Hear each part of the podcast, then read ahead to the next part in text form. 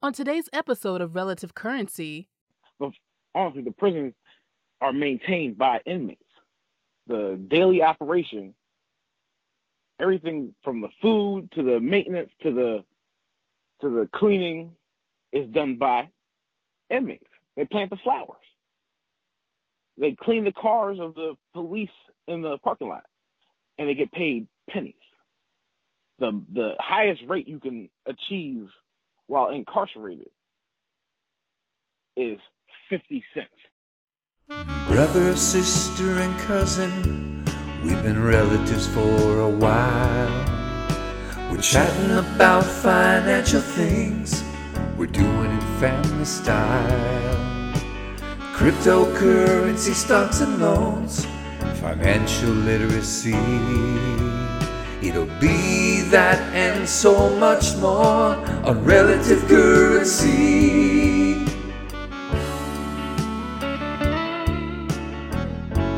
listening to Relative Currency, fine tuning financial literacy for the middle class. Ladies and gentlemen, welcome back to another episode of Relative Currency. I'm Frank here with Trevin and Licia, the Dream Team, and we're so excited to be back. And tonight we have an extra special guest, um, our first cousin, EJ Sampson. He is an incredible young man with an incredible story. I'm proud to know him, proud to, to have him be our first guest on the podcast. So without any further ado, EJ, uh, go ahead and introduce yourself to the Relative Currency audience and just tell them your story. Hey, how's everybody doing? I'm EJ.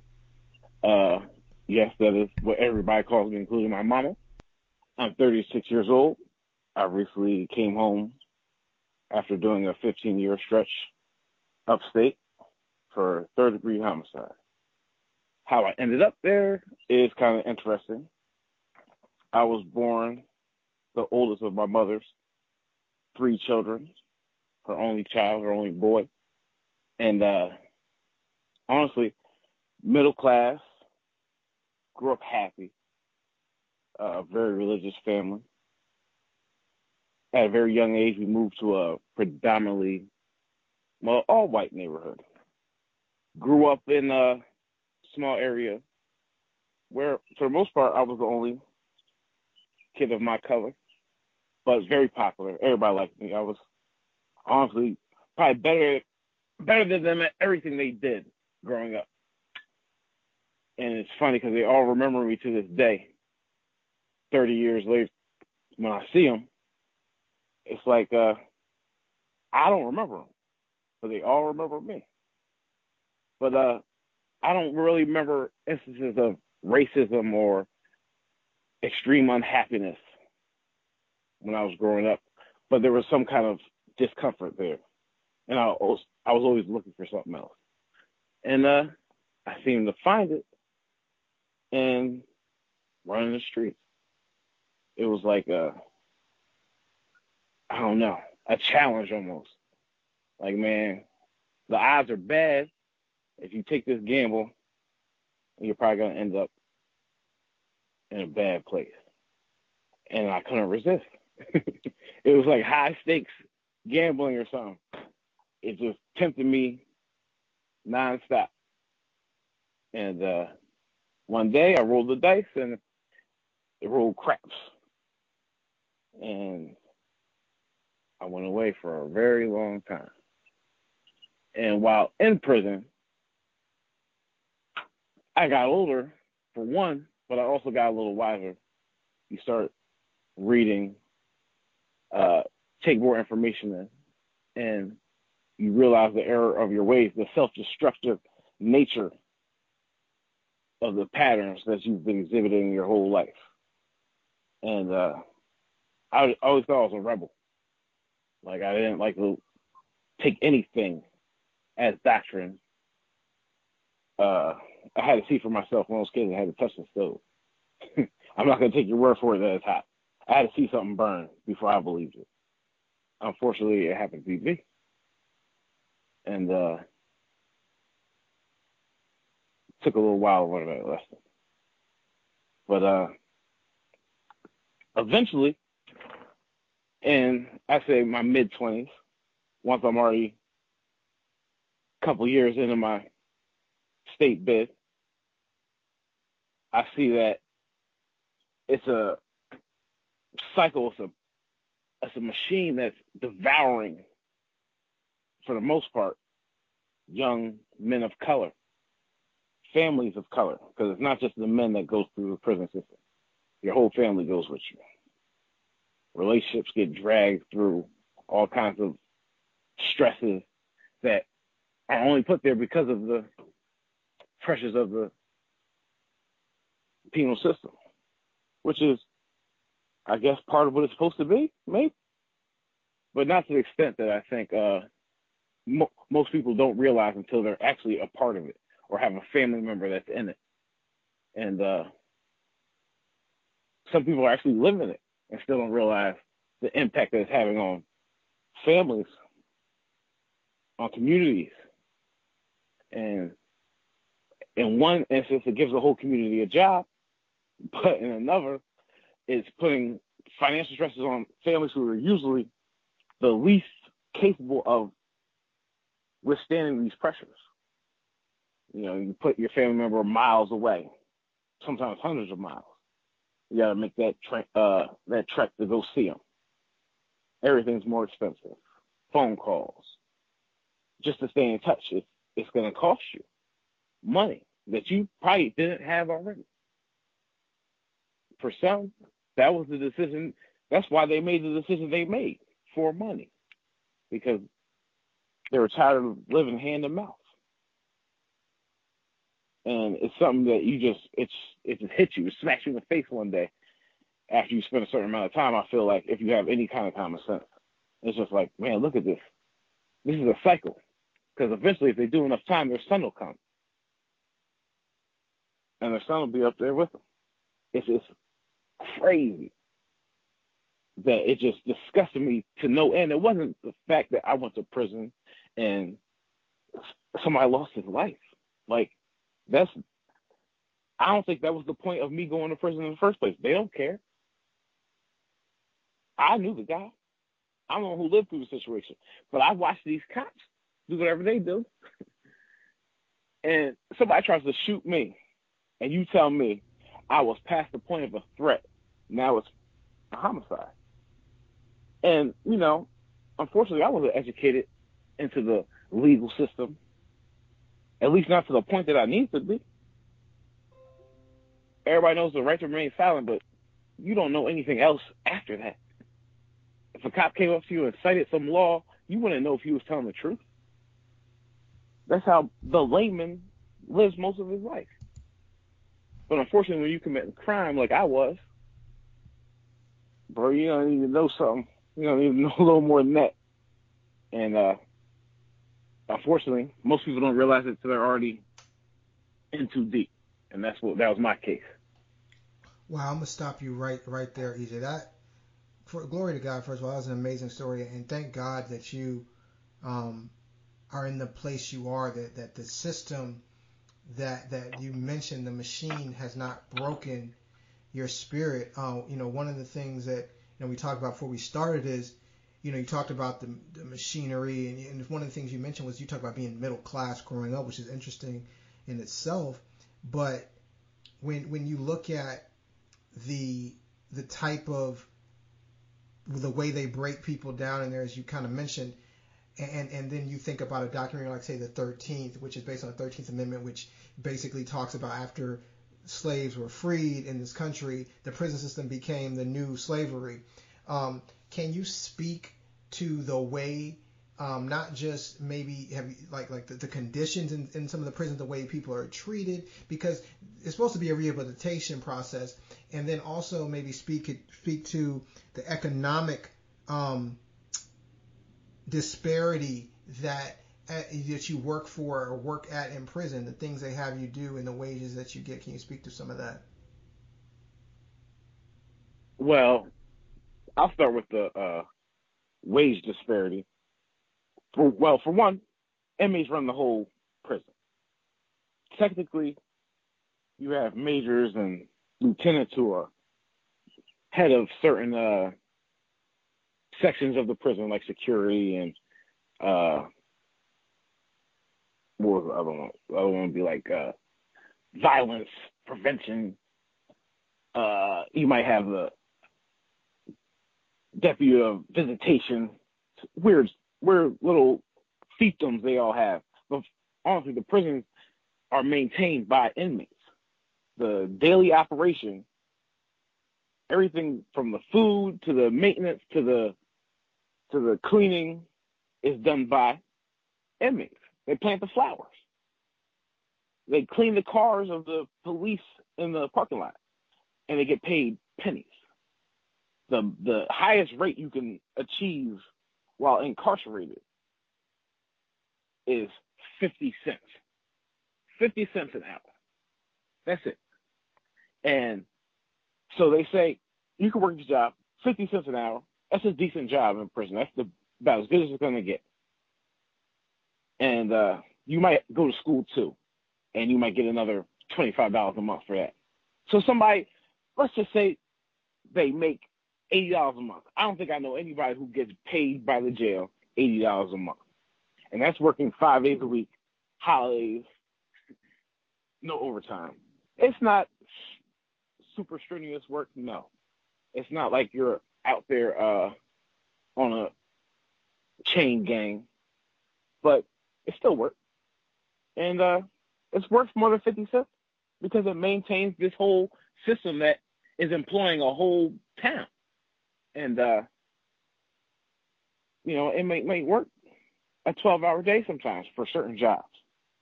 You might work a twelve hour day, but you're only getting paid a certain amount of money for a certain amount of hours. In some jails they keep you overtime, like during uh say Ramadan, when the kitchen schedule is different, they need staff to work different hours. So those guys have to stay overtime and they don't get compensated for their overtime. You just have to stay till your job is done. You're getting paid the same amount you would have got paid regardless. And you can't complain. There's no who you gonna tell? There's nothing you can do about it. You do your job for your say eighty dollars a month.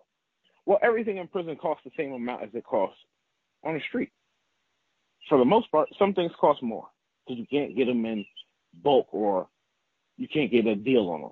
So I need lotion, toothpaste, soap. Our brands are restricted to a certain DOC approved, but you know, I like Colgate Total Plus Whitening. I think it is. It's like four dollars a tube. Uh, you know, you need your toiletries, your cosmetics, your food, everything costs the same as it would cost you out there. So how far does eighty dollars a month last you? Now, I don't have to pay rent. I'm in prison. I don't have a light bill. I'm in prison. No water, no I don't I don't need to pay any bills. Only thing I have to do is take care of myself. They offer three meals. You can go ahead and eat those at your own risk if you want to. I'd advise you otherwise. If you can, do something else, bro, because that food is not made for human consumption. Please believe that. So you have eighty dollars to last you through the month. I don't think you're gonna eat. You got TV, you gotta pay cable, seventeen dollars a month. So now you have financial stress. Just to, uh, you're already in prison. You want to live comfortably as you can. You want to live a normal life. So that eighty dollars, which is, trust me, probably twice what most inmates make, because those fifty cent, fifty cents an hour jobs are few and far between, and are usually held for years by favorite inmates. So, for the most part, most inmates are getting paid forty dollars a month for running that whole operation. Nothing moves in that jail. If the inmates don't move, nothing moves. Right now, during this COVID quarantine, when it first looked like this, is, this might get out of hand, they started moving inmates. They took my cellie. They took anybody who was basically an essential worker in the prison. If you work in the kitchen, if you work in maintenance, you're a plumber. If you're uh, maybe grounds crew, they started moving you to different blocks so they could quarantine blocks as the virus hit. Now, these men don't. They said they were going to uh, try to increase their pay because some of these workers work all day because they're the only ones cleared to not be in the quarantine. So some of them work all day. Do they get overtime? They don't even pay hundred dollars a month. This man is literally from the crack of dawn out his cell, running, grabbing trays, cleaning things, disinfecting the phones in between uses, showers. You don't give him any PPE, and you pay him fifty, sixty dollars a month, and he's risking his life because they're not prepared to take care of us. Well, them. Fortunately, I'm no longer incarcerated, but there's still countless men locked up in these situations where once these COs bring the virus in, they're going to be in a, uh, it's going to be unavoidable. And the treatment is going to be non existent. Just imagine how many ventilators the DOC doesn't have. It's going to be horrible. Hopefully, the virus doesn't make it in. That's their only hope. That's the only bonus to being in these boondocks where that's the other side of the prison coin that gets lobbyists and involved and prison officials elected, town officials elected. You bring a prison, you can employ a whole area. There's nothing in the area where the prison is at. And most of the prisons in Pennsylvania are that way. I don't know about the rest of the country. But I know most prisons are in some boondocks, some old abandoned coal town where my last prison was. Because there's nothing there. And it brings jobs back to the area. All the people in the prison who work there are from rural areas, if not the rural area that the prison is in. And there's a disconnect between the people that they basically babysit and their understanding. They have no understanding that, you know, you could be a normal person and end up in prison. Most people don't, most people who work in the prison, it takes them a long time to see that if they see it at all. Because usually they're blinded to it through the us versus them uh, atmosphere of the prison. Because that's what it is. It's us versus them. It's the COs and inmates. I used to hate it. My family, I was fortunate they come visit me often. My pops will get to know the guards that work out front. When you come in for the visit, you have to go through this little checkpoint. Like my pops will get to know the guards. And I, my sisters got it quick. They used to tell them like that. Stop talking to these COs. Like this is this is not this is not we ain't friends. I don't care how cordial they are to you. When it comes to the inmates inside these walls, we are the opposition to them. We are the enemy, and that's how we're treated.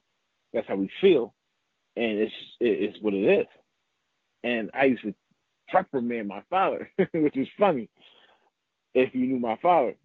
But I tell him all the time, like, man, stop talking to these folks. Like, yeah, he's not bad. That's about as good as it gets for a correctional officer, in my opinion. Like, man, you took a job that's that's basically you're hired to um, keep me incarcerated. I always say if the fence fell down, you grab me by my ankle and you want to let me walk out. And I just think, uh, you know, that's your job. That's not mine. But we ain't never gonna be friends. Because how how are we gonna be friends when you're trying to, or you're paid to keep me here? Uh, and uh, they're employed with benefits. They're getting paid danger pay right now. The mm-hmm. prison is getting paid COVID pay for the inmates money is being pumped into the Department of Corrections. This is an essential uh, uh, department of Pennsylvania. You know, they talk about defund the police. These departments of correction, these prisons, these are funded heavily, and it doesn't trickle down to the inmates. It's there's so many from parole agents to uh, pre-parole agents. There's parole agents and pre-parole. Like, what is the point of pre-parole? When I try to explain it to my folks, like I have to go pre-parole before I actually see parole and get out. She's like, "What's pre-parole?" I'm like, "Man, I can't." It's just another person they pay who asked me the same question as a parole agent, but you still have to go see your parole agent and the parole board. They're just paying people. It's like, man, what is your job for? How are you essential? And they were all there. My my release was expedited due to this COVID, and all these essential parole people are still working. They're still coming to work. And it's like, you're just sitting here all day doing nothing. Because when I got out of prison, my parole officer was like, How'd you get out? I'm like, Man, you guys don't talk to each other? He's like, No, I'm supposed to. He's like, I didn't even have this job when you got out. I'm like, Man, listen, I don't know. I'm, I'm glad I got out because I thought it was going to work the other way. Hmm. Because that's the kind of people they're paying. Wow. Like, wow. Wow, man. I mean, that, wow. I, I'm going to pause you right there. Uh, Alicia, Trevor, do you have uh, anything um, that you want to uh, ask or, you know, EJ, obviously you've done an incredible job telling the story. I don't have any real, I don't have any more questions for you, but I'm just going to throw it out and see if um, Alicia or Trevor have anything they want to share before we maybe close this one out.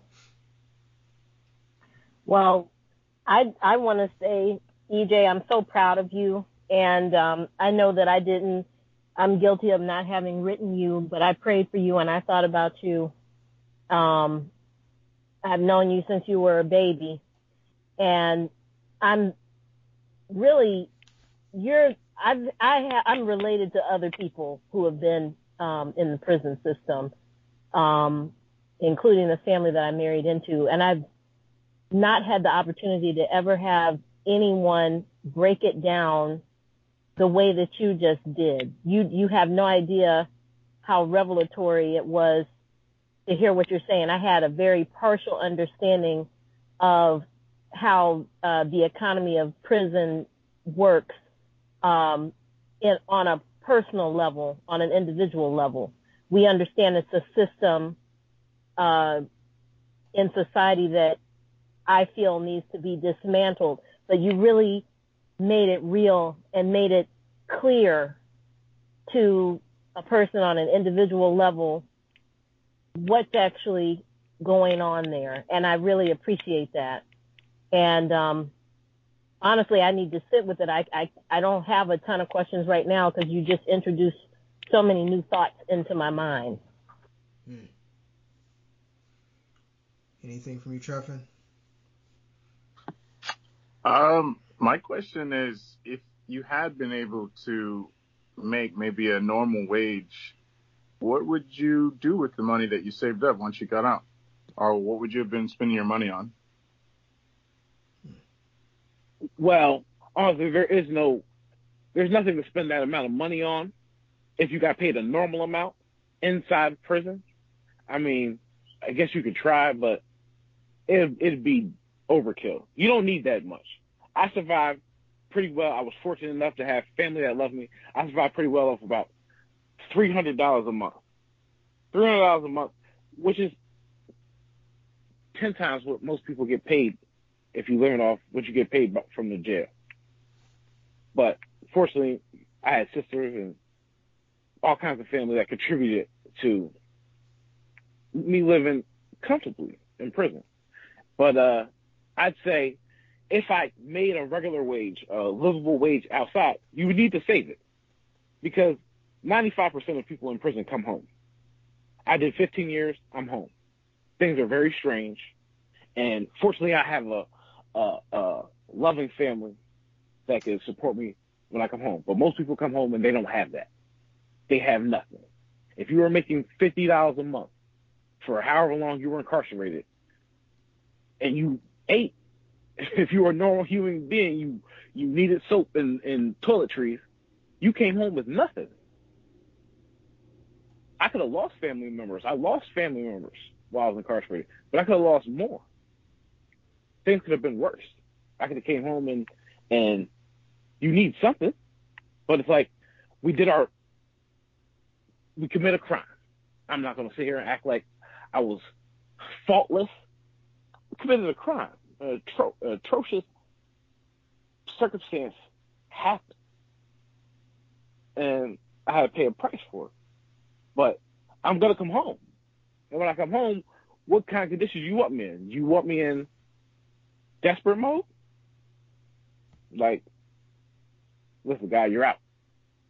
Make it work. You don't even give me two sticks to rub together. Hmm. You just kick them out. Well, man, um, man, that was I, I just man, that was that was in, like I said, I, I'm I'm gonna stop you there. We may have to get into this on another episode, but just thank you.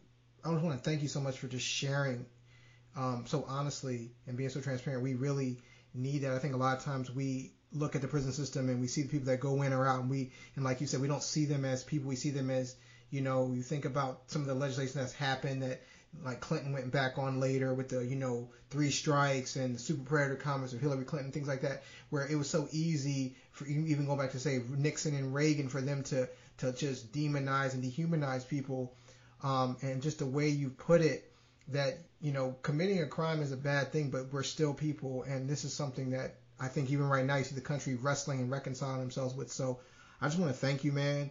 Uh, I just want I, I love you. I, I just want to thank you so much for for sharing that on this episode um, and like I said, I want to encourage all our listeners out there, please subscribe to this podcast. Um, Relative Currency, we're on iTunes, Stitcher, Podbean, Google Play, Spotify, you name it. If you can't find us, you're not looking hard enough, please leave a comment, leave a review. Um, we would definitely appreciate that and share it. Like share these, these, you know, saying we have great stories, great insight, but none greater than tonight, I believe. So I just encourage you guys to share this episode, share this show. Uh, again, I want to thank you, EJ, Alicia, and thank you Again, we'll be with you guys very soon on another episode of Relative Currency. Thank you for listening to Relative Currency. Please subscribe to the podcast on iTunes, Google Play, Stitcher, and other major podcast platforms.